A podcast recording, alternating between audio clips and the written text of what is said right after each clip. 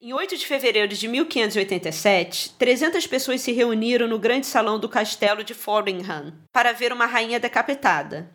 Maria, rainha dos escoceses, foi apanhada planejando uma rebelião contra Elizabeth I, sua prima, e depois de muito atraso, ela finalmente foi condenada à morte por traição. Os convidados sortudos o suficiente para terem recebido um convite para o evento sangrento tomaram seus lugares em torno de um palco erguido às pressas, coberto de veludo preto. Todos ficaram em silêncio enquanto o prisioneiro era conduzido para a sala. Alta e graciosa, Mary tinha uma fama de ser bela e ter talento para o drama. Naquela manhã, ela estava vestida como uma freira elegante com um longo vestido de cetim preto, bordado em veludo preto e com dois rosários amarrados na cintura. Um longo véu branco cobria o seu cabelo ruivo. Mas quando ela subiu ao palco e tirou as vestes, Toda a aparência do convento desapareceu, pois por baixo de seu preto e branco ela estava vestindo uma anágua de veludo vermelho escuro e um corpete de cetim vermelho escuro. Foi nesse traje que ela abordou seus algozes mascarados.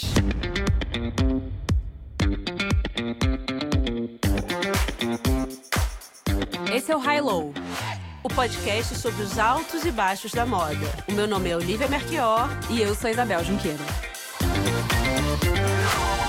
Oi, Oli. Oi, Bel. Como a gente gostou tanto do, de fazer o episódio sobre as cores é, na temporada passada, a Olivia está lendo um livro sobre o vermelho e falou assim: Ah, eu acho que essa cor pode ser perfeita para essa temporada. Aí eu perguntei, né? Quer escolher outra, Isabel? Falei assim: não, acho melhor vamos mergulhar só nessa, porque é, principalmente essas cores primárias, né? Como o azul, que eu falei na, no episódio, na temporada passada, e o vermelho, a história é enorme. Os simbolismos, então, nem se fala. É, o vermelho ele é muito dúbio, né? A história é muito grande, tem muita simbologia envolvida, então ele merece um episódio só para ele. Isabel pegou o Michel Pastoureau, que, que tem. Né, eu sou do, como dono sempre, do fã-clube dele. Cito ele em quase todos os episódios. Assim como ele tem um livro sobre o azul, que eu citei, ele tem um só sobre o vermelho, chamado Vermelho.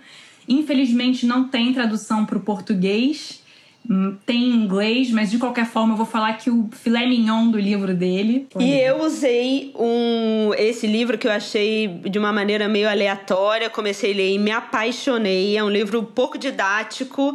Ele, na verdade, vai usando a história do vermelho, mas cada capítulo é um conto, onde o vermelho é quase um personagem de certas partes históricas. É uma delícia de ler. Chama O, o Vermelho Perfeito, Império, Espionagem e a Busca pela Cor do Desejo Desejo, da Amy Butler Greenfield. Vamos deixar nas referências e é uma delícia. Mas coisas que me vieram à cabeça quando a gente pensou em vermelho, Isabel. Seu vestido de casamento. Meu vestido de casamento, exatamente, me casei de vermelho. Assim como a tradução oriental até hoje, para quem não sabe, o vermelho ele traz essa ideia da fertilidade e ele ainda é a cor principal dos vestidos de casamento da Índia, do Japão, do, da China. Eu lembrei muito do vermelho dos cardinais, né? Que a gente sempre vê assim quando a gente vê a imagem dos Vaticanos, naquele filme do, dos dois papas que saiu na Netflix. Cardeais ou cardi, cardinais? Eu acho que é não, não, cardinais são os números, eu sei, é cardeal. Ai! Gente, desculpa, então. Me veio, me veio a cabeça o vestuário dos cardeais. Cardeais. Cardeais, isso. E, inclusive, durante a minha pesquisa, eu encontrei uma imagem maravilhosa do arcebispo de Dakar, o cardeal Theodore Adrian Sarr, do Senegal, onde ele está vestido inteiro de vermelho, assim, é uma imagem muito, muito forte. Hum. Mas não, não tinha me vindo à cabeça, mas durante a pesquisa apareceu, maravilhoso. Eu também lembrei de dois livros importantíssimos na literatura. Primeiro, Vermelho e Negro, do Stendhal, e A Letra Escarlate, do Nathaniel Hawthorne, né, que, que é do século XIX também, 1850. Lembrei das minhas unhas vermelhas, né? Que quando eu era ali adolescente para adolescente, comecei a pintar minha unha de vermelho, mais tarde usava batom vermelho, a minha mãe encrencou. Falou, opa, que isso? Aí, dona Vera. É. se, se diz cabeça aberta, mas eu lembro que no início ela teve um. É isso. É, eu gostou. lembrei, eu acho que pelo mesmo motivo que você lembrou do, do, dos cardeais, eu lembrei dos, dos imperadores e dos registros, dos quadros dos grandes reis e imperadores, que sempre me via, gente, sempre tem alguém de vermelho nesses quadros, né? É. Desde a Idade Média até, né, até certamente toda a parte do Renascimento, sempre tem alguém de vermelho. É, e, e sobretudo, aí... sobretudo nas grandes cerimônias é, de consagração, né? Quando eles viram reis, imperadores, tem sempre uma capa, pelo menos uma capa, né? Vermelha, longa. Tinha um lance muito de sapato vermelho. Depois eu fiquei olhando nos, é. no, nos quadros, tem uma coisa do sapato de couro vermelho, sabe? Mas, mas é. você sabe que, é, voltando, voltando pro lado religioso, o vermelho é dos cardeais. É, isso desde a Idade Média, né? Começou com um chapéu e com o tempo foi, virou também o vestido, a capa e tudo mais. O Papa, até a Idade Média, também era todo de vermelho, ou então vermelho e branco. E aos poucos o vermelho vai subindo, sumindo completamente do, do vestuário do Papa. Não sei se porque o vermelho tá muito ligada a Fasto, tá muito ligada. Depois ganhou todo um simbolismo político com a Revolução Francesa. Então, como é uma cor muito chamativa, polêmica, eu pode ser por isso que o, o vermelho foi aos poucos saindo do vestuário do Papa. O Bendito XVI, né? É Bendito. Ben, não, o ben, Bento. Bento. Bento. Gente, olha, eu tô dizendo errado. O, ben, o Bento XVI, que adorava uma roupinha, ele adorava. Ele era super assim, frívolo. Ele usava uns mocassins de uma marca italiana, que agora eu esqueci o nome. Chiquíssimo. E era vermelho. Ele voltou com esse toque vermelho no vestuário do Papa. Só que aí logo o Francisco ele tirou essa coisa de, de, de mocassim chique. Ele usa um sapato meio velho, preto mesmo. É, e é impressionante como o vermelho, ele entra muito nessa parte da religião, né? A gente é. vai falar um pouco mais sobre isso, mas já que você estava falando do, diretamente nos papas e como isso muda, é, eu estudando, até estava falando para Isabel antes de a gente começar a, a gravar aqui, eu, eu vou começar a ler a Bíblia, nunca li, vou começar a ler o Antigo Testamento porque tinha muita, muita referência, não necessariamente direta ao vermelho, mas essa ligação né, da sarga ardente e, e, e, tal que apareceu durante aqui o livro da Amy. Eu fui procurar, é sempre relacionado à Bíblia. E a religião é. tem esse aspecto dúbio, né, com, é. com, com a cor vermelha.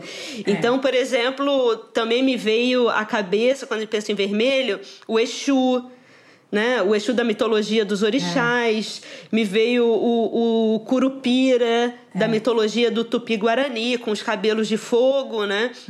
É. é me veio o, o, o, Deus Sete, que, né? do, do, do Egito, Egito. antigo.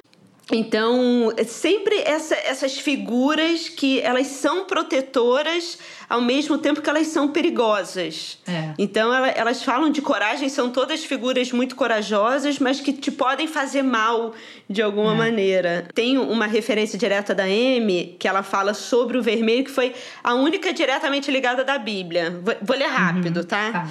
Que é o capítulo 17 do livro do Apocalipse. Eu descobri que Apocalipse, ele é a, o, o, a etimologia dele é tirar o véu, então ele não tem nada a ver com o fim do mundo. Inclusive, livro do Apocalipse virou uma tradução é, mais, mais latina, mas ele, na verdade, é o livro das revelações. Então, o, o Apocalipse é revelar. E outra coisa que eu encontrei também na Bíblia é que Adão, em hebraico, é vermelho. Mas aqui no capítulo 17 do Apocalipse, é o livro das revelações da Bíblia, tem, uma, tem a parte que é a meretriz da Babilônia. Uhum. E é um momento onde o vermelho aparece de uma forma bem clara. E veio um dos sete anjos que tinham as sete taças e falou comigo, dizendo-me: Vem, mostrarei-te-ei a condenação da grande prostituta que está assentada sobre muitas águas. Com a qual se prostituíram os reis da terra e os que habitam na terra se embebedaram com o vinho da sua prostituição. E levou-me em espírito a um deserto, e vi uma mulher assentada sobre uma besta de cor escarlatada, que estava cheia de nomes de blasfêmia e tinha sete cabeças e dez chifres. E a mulher estava vestida de púrpura e escarlatada e adornada com ouro e pedras preciosas e pérolas, e tinha na sua mão um cálice de ouro cheio de abominações e na imundícia da sua prostituição. E na sua testa estava escrito o nome Mistério a grande Babilônia, a mãe das prostituições e abominações da terra. O Michel Pastoreau fala que o vermelho é a cor arquetípica. A primeira que o homem domina, fabrica, reproduz, declina em nuances, primeiro em pintura e depois em, em tingimento. E isso deu uma primazia em relação a todas as outras cores na antiguidade, na pré-história e na antiguidade, até o final da Idade Média, o vermelho é a cor mais importante. Depois ela vai entrando em declínio, é o azul que toma o lugar dela. E até hoje, acho que o azul é a cor que está mais presente nas nossas, nas nossas vidas. Na é, rua, estamos mais puros. Nas roupas, é, é, é. É o azul celestial, é o azul da pureza, da Virgem Maria. Pelo homem dominar, né, primeiro a cor vermelha é a cor na qual ele faz se experimenta, né? Constrói o universo cromático. De vermelho, em diversas línguas, é sinônimo de colorido. Em latim, por exemplo, colorido e vermelho são é a mesma palavra. Pensando nessa parte histórica, quando eu estava começando a estudar sobre o vermelho, me veio uma cabeça, e isso não é referência dos livros, nem de uma pesquisa, mas dessa experiência primeira, assim, é, do, do, do ser humano ali ainda na fronteira né, do, do, do animal, tendo essa relação mais consciente do simbolismo de, de algumas cores e o que elas representam. E eu entrei numa viagem de pensar o que, que seria essa consciência, esse, esse homem consciente vendo um corpo deslacerado com aquele vermelho vivo quente, né? Não aquele amarronzado depois que passou um tempo, mas aquele vermelho que se esvai do corpo e junto com ele vai a vida. E eu fiquei imaginando essa relação de ver aquela cor e pensar, opa, se essa cor está presente, ela está falando sobre perigo, ela, ela, né, ela tá falando sobre um, um, uma possibilidade de morte. Ao mesmo tempo, o vermelho tem a ver com o sangue da fertilidade. Então, é um momento onde se entende que a partir daquela cor, né, saindo das entranhas de um, de um corpo feminino, ela está pronta para procriação e aí ela tem um outro lugar na sociedade. E aí também me veio muito a, a relação depois com a culpa, né, principalmente das religiões, do rosto que fica avermelhado e uhum. que revela algo que devia estar escondido, né, que é, é a vergonha, Sinaliza, que é o né? tesão, né? é a paixão e ele vai sinalizando ali no é. rosto é. enrubrecido e esse vermelho que acaba sendo sendo exposto que deveria ficar, né, dentro da pele, ele acaba é. sendo exposto. Então o vermelho sempre né, é um é. negócio de perigo, alguma coisa está acontecendo e é forte. Isso também me lembrou que até o antigo regime, eu tô falando na Europa, tá? Se você estendia uma bandeira vermelha na rua, isso anunciava um perigo que estava por vir, qualquer tipo de perigo, né? Depois com a Revolução Francesa, o vermelho, e depois eu explico melhor, ganha é. um simbolismo político. Mas além do sangue, né, o vermelho tem uma associação também com um outro elemento que é o fogo. E isso é até curioso, porque se a gente olhar de perto, né? Um, um, quando a gente acende um fósforo e fica olhando, tem muito mais amarelo, laranja, preto, azul, azul até, né? E não é exatamente vermelho, né? Mas eu acho que é exatamente porque o vermelho tem essa vida, né? Tem uma autonomia, tem uma força que a gente associa desde sempre o fogo é, ao e vermelho. chama atenção, né? Inclusive eu fui procurar assim, é. animais, animais vermelhos, porque é. A, a, natureza tem isso muito interessante, é, muito, ó, muito interessante, não posso falar. É. A, a, a, a, gente, a, gente se profe... a gente se prometeu não falar mais a palavra interessante, mas feio. Acabou. E nem muito, parei com é. muito. Mas a natureza tem esse artifício de camuflagem. E tudo que é muito exposto, e o vermelho expõe muito, tem alguma coisa esquisita em termos de proteção. E aí eu fui dando uma olhada nos animais. A maioria dos animais vermelhos ou são insetos venenosos, por exemplo, sapo venenoso, ou aqueles que não servem para comer. Tem vários peixes, tem vários. É, é, né, tem, tem tem um panda vermelho e tal, que as carnes não, não, não são interessantes para os predadores.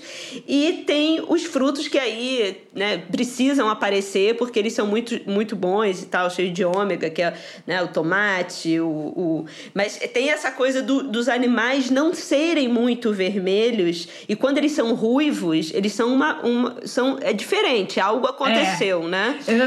É engraçado você falar isso, porque eu anotei exatamente uma história que o pastor Sorro conta que eu não sabia, exatamente justamente sobre tomate, né? Que o tomate não vem do Novo Mundo. E quando ele chega na Europa no século XVI, as pessoas não consomem, só vão consumir mais pro final do século XVIII, justamente um dos motivos é pela cor vermelha. Eles admiram, acham bonito, mas eles não consomem. Não se comem Imagina, porque eles acham que pode ser venenosa. É a maçã, a maçã. Né, da Branca de Neve.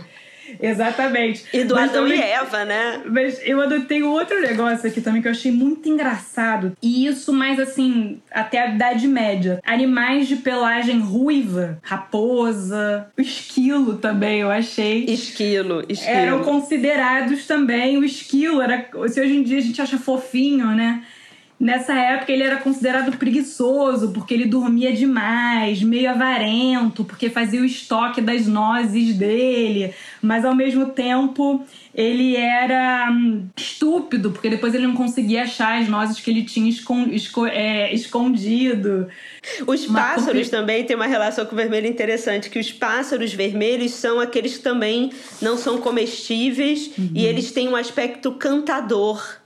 Então eles estão aí para aparecer e é. meio que né, não serem camuflados. É uma coisa é. de subir no palco. Então é arara vermelha, é. tem, tem vários outros pássaros que têm esse aspecto do canto. Muito é. fantástico isso. Mas eu acho que todo esse brainstorming que a gente fez agora no início do episódio só mostra que o vermelho certamente é a cor mais ambivalente de todas, né? Todas, o pastor vou falar isso, todas as cores são ambivalentes mas o vermelho ultrapassa todas elas nesse quesito. Eu tenho umas palavras que eu botei aqui, que eu fui falando sobre os significados do vermelho ao longo do livro da Amy, e ele fala sobre fertilidade, coragem, uhum. sangue, guerra, paixão, pecado, invencibilidade, proteção, força, intimidação, ira.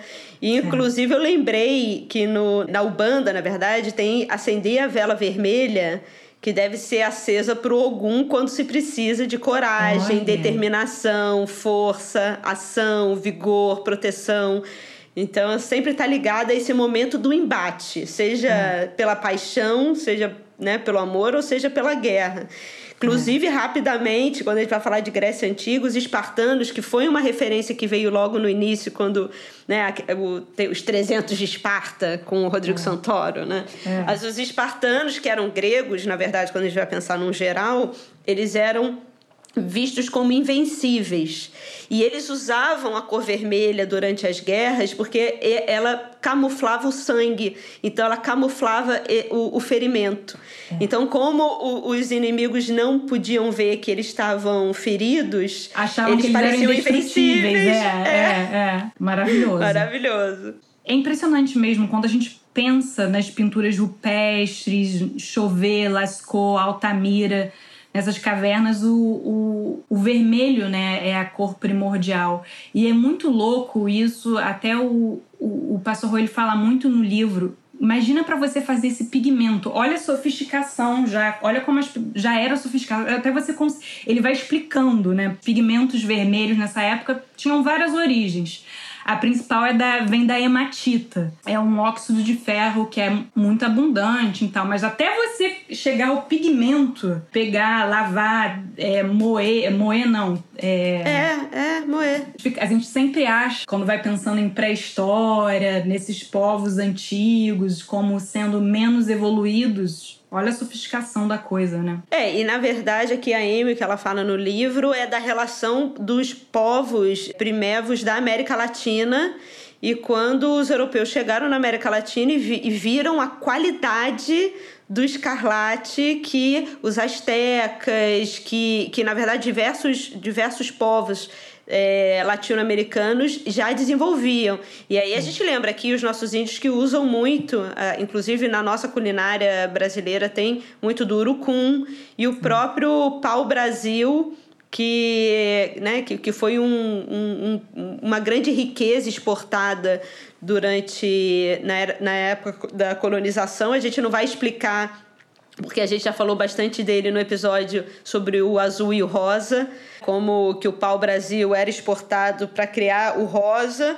mas ele também, ele também gerava um, um, um vermelho muito é, valioso, porque o interessante é isso, né? É quanto os tecidos e principalmente a cor tinham peso de ouro, né? é. né? Principalmente do, durante a construção do, da era medieval, do Renascimento. Então, para quem quiser saber a relação do vermelho com o Brasil, episódio do azul e rosa.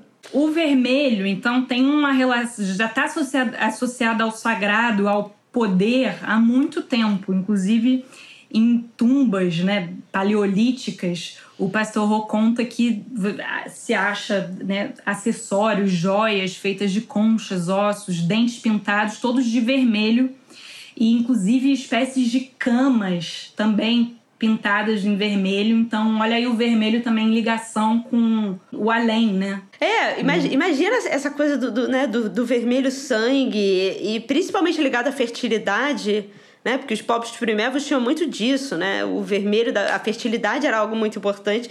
E, e, e, era uma coisa que, assim, tá, começou a sangrar, essa é a cor que sai e, e tem um, uma relação muito mística, né? Que vai sendo criada a partir da cor.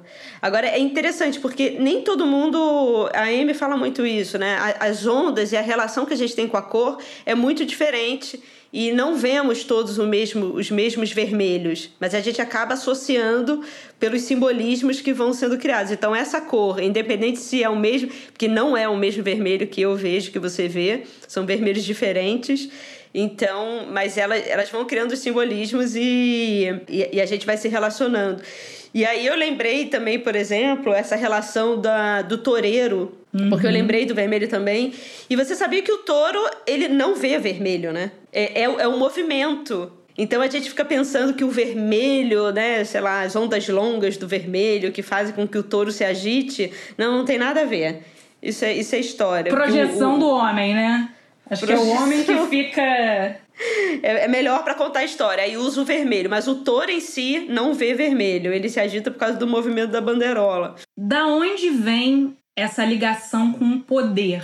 O pastor Ron indica que vem com a púrpura. Na antiguidade, então, já tinha diversos tipos de tingimento, entre eles a garrança, né, que vem de uma raiz com tintura vermelha e que era estava em todos os lugares, então todo mundo tinha podia se vestir de vermelho.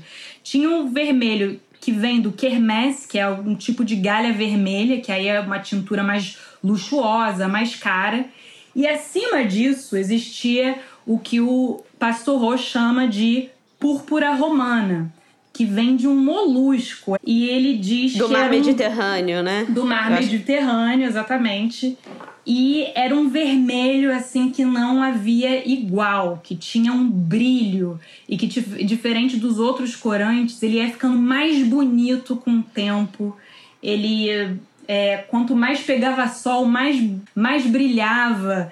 Então, é claro que na Roma antiga, quem tinha o um monopólio para usar dos pés à cabeça eram, eram os imperadores. Inclusive, na época de Calígula, veio um rei da Macedônia o filho de um rei da Macedônia, eu acho, que chegou lá em, chegou em Roma usando púrpura, foi morto no ato. Então, só os imperadores tinham direito a usar os pés as cabeças. Quem tinha, quem estava bem no topo da hierarquia, sendo um sacerdote ou um comandante de militar, podia usar uma ou outra peça, mas só o imperador que podia usar realmente dos pés à cabeça. Então eu acho que é, vem é, aí um essa coisa do poder, leis, né? É, que eram as leis, suntuárias. leis suntuárias, que eram Já falamos leis mil que, vezes daqui. Mil vezes para criar essa estratificação de quem Social, pode e para as é. pessoas serem identificadas, né? Exatamente. De, né, quem são e quem não são. Inclusive tem uma passagem do Plínio Velho que ele fala que depois de um certo tempo, as pessoas estavam todas vestidas com as mesmas cores e que estava sendo impossível reconhecê-las e saber a origem das pessoas. Ele já tinha essa reclamação. Então, como o imperador representa o poder absoluto, só ele pode usar vermelho. Então, eu acho que é daí que vem essa ligação é, de reis, imperadores, é, de, depois na Idade Média e na Renascença com a ligação com o vermelho. Quando o Napoleão foi consagrado imperador da França, ele tem um quadro que é famosérrimo, que está no Louvre. Ele tem. Ele, ele tá de branco, eu acho, mas com uma capa longuíssima. Então, assim, é, essa história das leis sutuárias é tão importante para a gente pensar essa importância da cor, né? Pro, e como ela criava essa distinção entre pessoas nobres e pessoas comuns. Que tem uma passagem aqui no livro da, da Amy que ela diz os vermelhos eram tão populares entre os cidadãos comuns e os pequenos fazendeiros que essas, é, essa, essas leis tão estritas e proibitivas, não só pelo custo da cor dos tecidos coloridos com vermelho, mas também pela possibilidade, né, pela imposição de que pessoas não nobres não podiam usá-lo, criava uma raiva tão grande, né? Porque os cidadãos normais eles só podiam ostentar o que for, o que era visto como um laranja bem pobrezinho hum. ou no máximo um vermelho esmaecido é. É, por conta das leis suntuárias ao é. ponto que em 1525 em algumas partes do que se tornaria a Alemanha uma revolta de cidadãos comuns demandou entre outras é, necessidades, o direito de se usar vermelho. Muito bom. Isso foi quando? 1525. É, então, é, inclusive mas... o Luís XIV, né? Ele institui como, né, mais à frente, mas ele institui o vermelho como essa cor, né, da realeza. Mas o vermelho é muito ambivalente, porque ao mesmo tempo, no finalzinho da Idade Média, na Alemanha também, isso em algumas cidades na Alemanha e na Itália, as prostitutas tinham que se demarcar das. E aqui eu tô usando aspas, tá, gente? Das mulheres honestas. E na maior parte das vezes era através de peças de roupa vermelho. Eu fiz uma live com a Olivia sobre listras, que tá no nosso Instagram. E outra, em outra parte, do, em algum outro momento da história, que agora eu não lembro mais, era, eram roupas listradas. Você lembra, Olivia? Sim. Sim. É.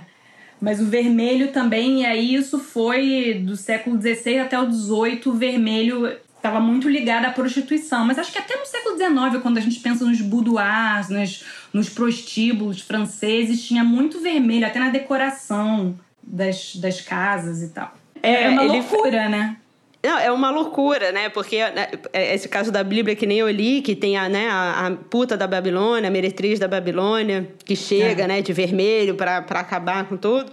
Mas tem uma, tem uma parte do livro da Amy que ela fala: na tradição judaica, o vermelho era uma cor de enorme significado e complexidade. Não apenas representava o homem, em hebraico, Adão significa vermelho, mas também representava a divindade na forma da sarça é. ardente. Aí eu fui descobrir o que era a sarça ardente, que na verdade é uma moita que fica pegando fogo sem ser consumida, da onde Deus aparece e fala para Moisés e salvar a galera. Então tem essa coisa é. da sarça ardente do fogo, né? Aí Esse é o fogo fala, bom, não é? É o fogo bom, é a sarça ardente. É Imagina, Deus Exatamente. saiu de lá. É, é isso, é. O vermelho brilhante também era a cor do sacrifício de sangue, é. bem como um símbolo do próprio pecado pelo qual o sacrifício devia expiar. É. Não, é, é, gente, eu espero que não, esse episódio não esteja muito confuso, mas é isso mesmo. É porque o vermelho é realmente ambivalente. E já que você trouxe a Bíblia agora, eu queria falar um pouco do cristianismo medieval, que é quando o vermelho vira a cor dessa religião. E existem quatro tipos de vermelho. Como você falou, o, um vermelho que vem do fogo bom, do fogo positivo, que é o fogo divino do Espírito a Santo. ardente. Exatamente. Inclusive, em Pentecostes, né, a cerimônia antiga, eu não sei como é que é hoje em dia, mas antigamente era com todos os sacerdotes de vermelho, é, toda a igreja de vermelho, toda a missa de vermelho. Aí tem o fogo ruim, que aí tem ligação ao apocalipse, às chamas do inferno, ao diabo. Depois tem o vermelho ligado ao sangue ruim, que aí é tudo é o sangue da violência, o sangue impuro. E tem o sangue bom, que aí é o sangue do Salvador, o sangue de Cristo, que aí é um episódio por si só, né? O sangue de Cristo. O, o, o cristianismo vira uma religião do vermelho e do sangue por conta das representações de crucificação. É quando a gente começa a representar muito a paixão de Cristo, Cristo na cruz, né? Que tem sempre as estigmatas, né, o sangue caindo, que aí o vermelho começa a ter essa importância. Até a roupa dos cardinais vira vermelho, como eu, como eu já falei. Cardeais! Cardeais! É porque em francês é cardinaux, então por isso que fica. tô dando uma dia. Lucena Gimenez, porque não falo mais português há muito tempo. Esquecia. É. Mas então existe toda uma devoção ao sangue de Cristo. Ali a partir do século 12, 13, as igrejas que tinham como relíquia o sangue de Cristo, uau, era the must. é, eu acho que ter. tem. Eu, eu, eu, o, que eu, o que eu entendi dessa parte da era medieval, dessa construção da narrativa, principalmente cristã, e essa força assim da hierarquia, porque a gente já falou muito no episódio é. também da eternidade, uhum. esse momento onde né, começam a falar para a população da coisa do paraíso e da onde você deveria ser é, enterrado para ficar mais perto de Deus. O vermelho, por ser essa cor tão rara, ela demonstra essa ligação mais com o divino, mas nessa criação do simbolismo mesmo, né? De falar, olha, as pessoas que vestem isso aqui são especiais. Então, de, de criar essa, essa hierarquia é. né, do, do para ficar muito clara, para o vestuário deixar muito claro. Né? É. Quem, quem são as pessoas. E, e aí, depois, até com as leis suntuárias, deixar muito claro quem pode e quem não pode. Né? É. Quando... Até nas representações de arte, de crucificação, quando fizeram raio-x e fizeram testes para ver a composição dos pigmentos, é, quando havia a representação do sangue de Cristo, era um pigmento muito mais nobre do que um outro detalhe no quadro que de, em vermelho, para mostrar a importância né, do, desse sangue de Cristo. É aquela história que também a gente falou no outro episódio da Utopia, quando Thomas More fala que é, é, engraçado as pessoas darem tão importância àquilo que tem pouco e não dar importância àquilo que Deus botou em abundância, né? É exatamente é. para você criar hierarquias. Então, assim, é o sangue de Cristo, mas também pelo fato de ser raro, porque se fosse abundante, eu ia encontrar outra representação para criar a diferenciação de quem pode e quem não pode ter, né? Eu acho que o vermelho, durante a era medieval e durante a Renascença, ele parece a Birken de hoje. Entendeu? Entra na fila, só pessoas especiais podem ter. É. E aí, se você consegue a sua Birken, é, eu, eu é mais que, assim, do que você ter dinheiro. É, mas eu ter... acho que assim, eu, eu acho que sim e não, porque são vários vermelhos, né? Então você tem desde o vermelho, que é mais popularzão, que qualquer um pode ter, até digamos, na antiguidade, a púrpura, que aí era um vermelho distinto, era outro vermelho. Não, é, né? sem dúvida. é o púrpura e o escarlate. É, é, é, O púrpura é. e o escarlate. Até é. que, né, aqui quando a gente leu, o vermelho alaranjado pode usar, é. né? O, o vermelho esmaecido pode usar, mas o escarlate e o púrpura é, é o que é a Birkin para mim, entendeu? Essa é a Birkin. E o, e o alaranjado é a fake, é a Birkin fake entendeu? É. Agora, tem, tem uma parte entre essa ideia do tintureiro, né, da cor, de como fazer. Dois pontos que eu achei fascinantes no livro da Amy. Um foi sobre o tintureiro, sobre a profissão, né? Uhum. que ela diz na Grécia, né, antes ainda fala, como os tintureiros mudavam a aparência externa dos objetos, os gregos antigos consideravam-nos enganadores, uma turma de olhos evasivos que precisava ser mantida sob vigilância. A palavra grega dolon, que quer dizer tingir, tinha um segundo significado, enganar. E os transigentes espartanos consideravam os tintureiros tão trapaceiros que os proibiam de morar na cidade. Sobre os romanos, os tintureiros se saíram melhor.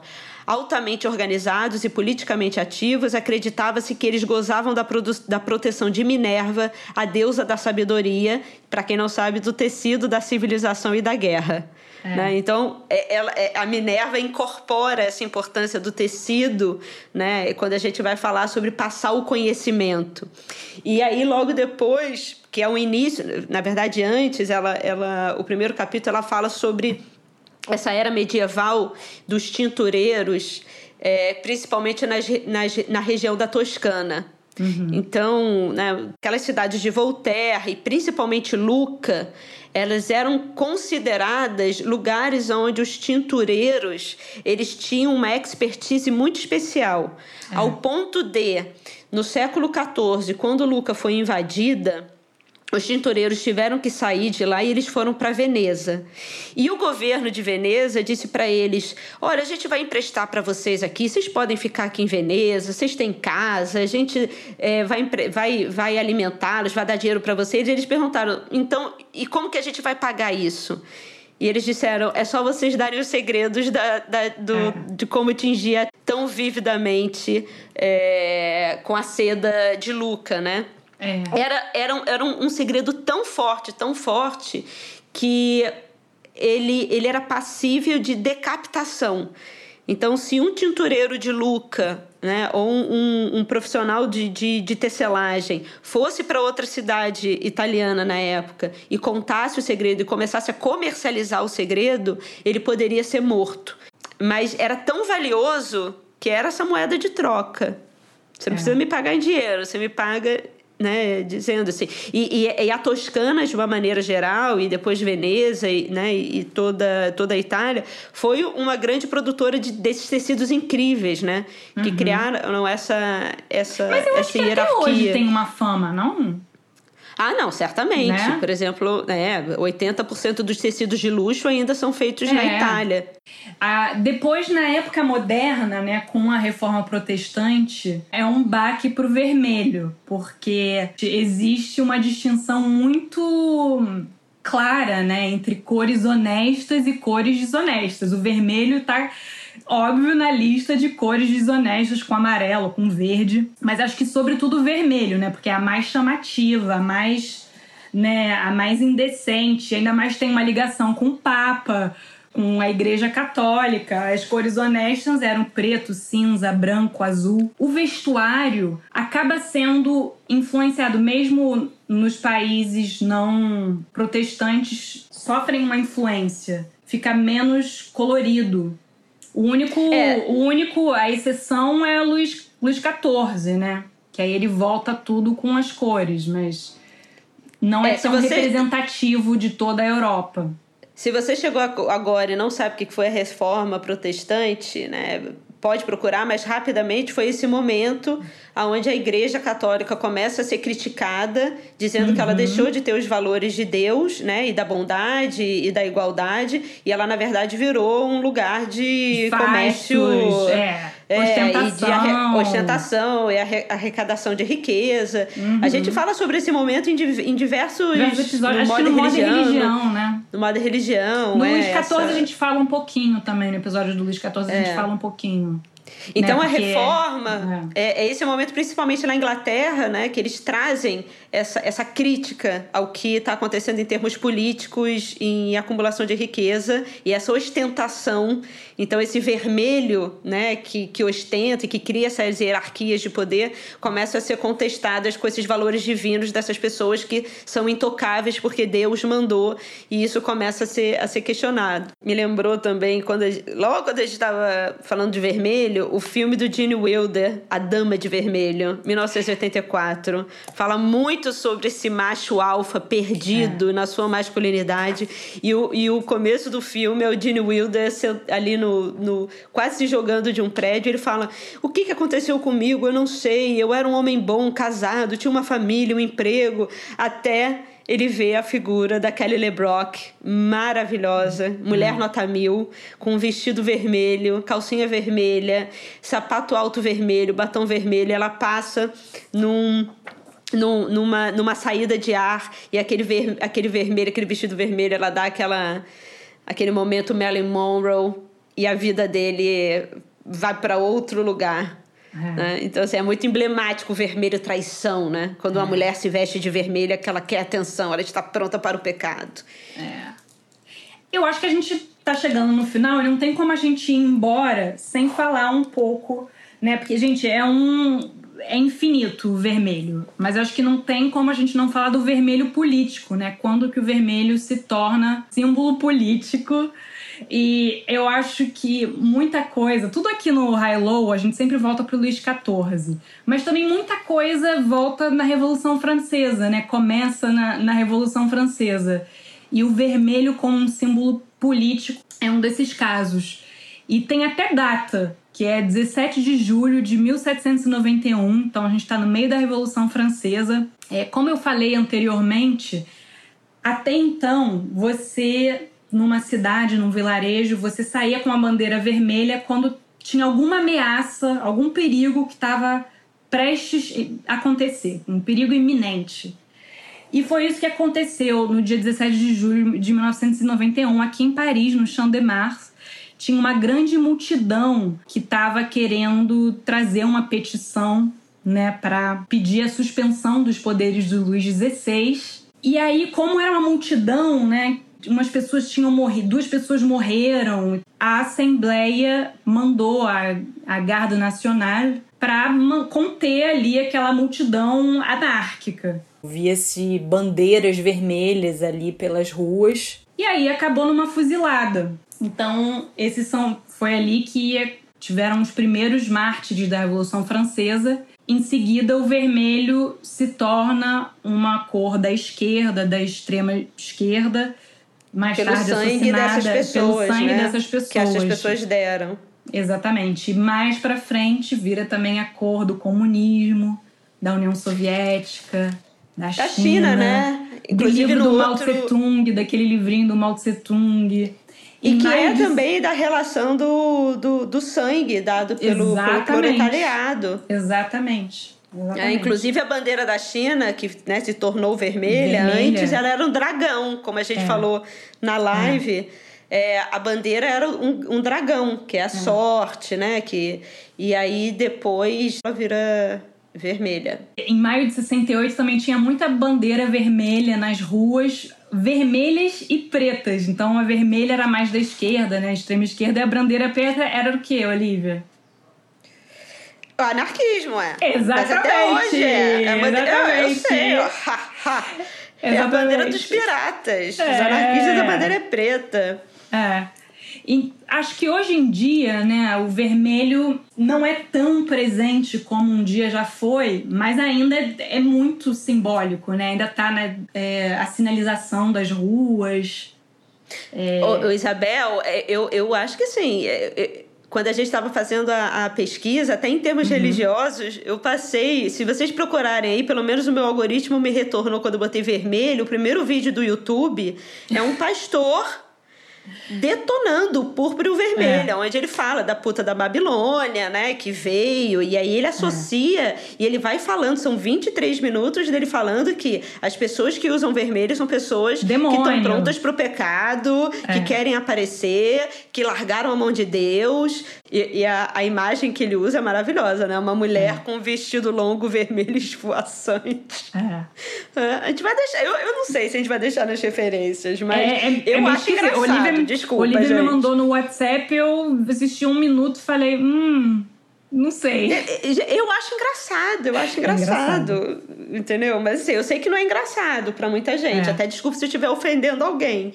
É. Mas é porque é tão absurdo, né? O que é. ele diz. Ou seja, uma pessoa usando vermelho pelo, pelo jeito que ele diz, ela precisa ser apedrejada na rua, sabe? É esse nível. É. Então, é, por mais que que seja algo tão antigo, né, de, de pensar, é. eu acho que ele ainda está muito presente. Muito. Foi o primeiro vídeo Não, do é... YouTube que, que me voltou. É. Quando eu escrevi vermelho.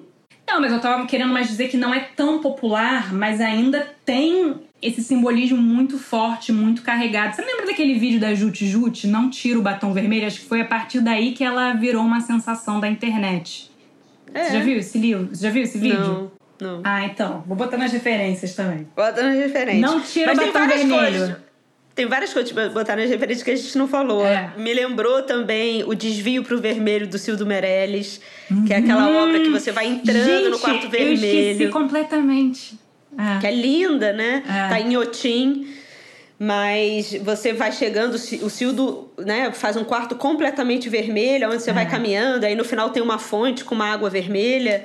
E é, é, muito. Também é muito emblemático. É quase um filme do Kubrick, né? Que parece uma coisa meio iluminado. É. Tem a Fraternidade a Vermelha, né? É. Tem a trilogia das, da bandeira é. da, da França. O Fraternidade é aquela mulher que é né, meio sedutora, que fica com aquele cara mais velho espionando. Então tem uma coisa bem sexual no meio do é. filme.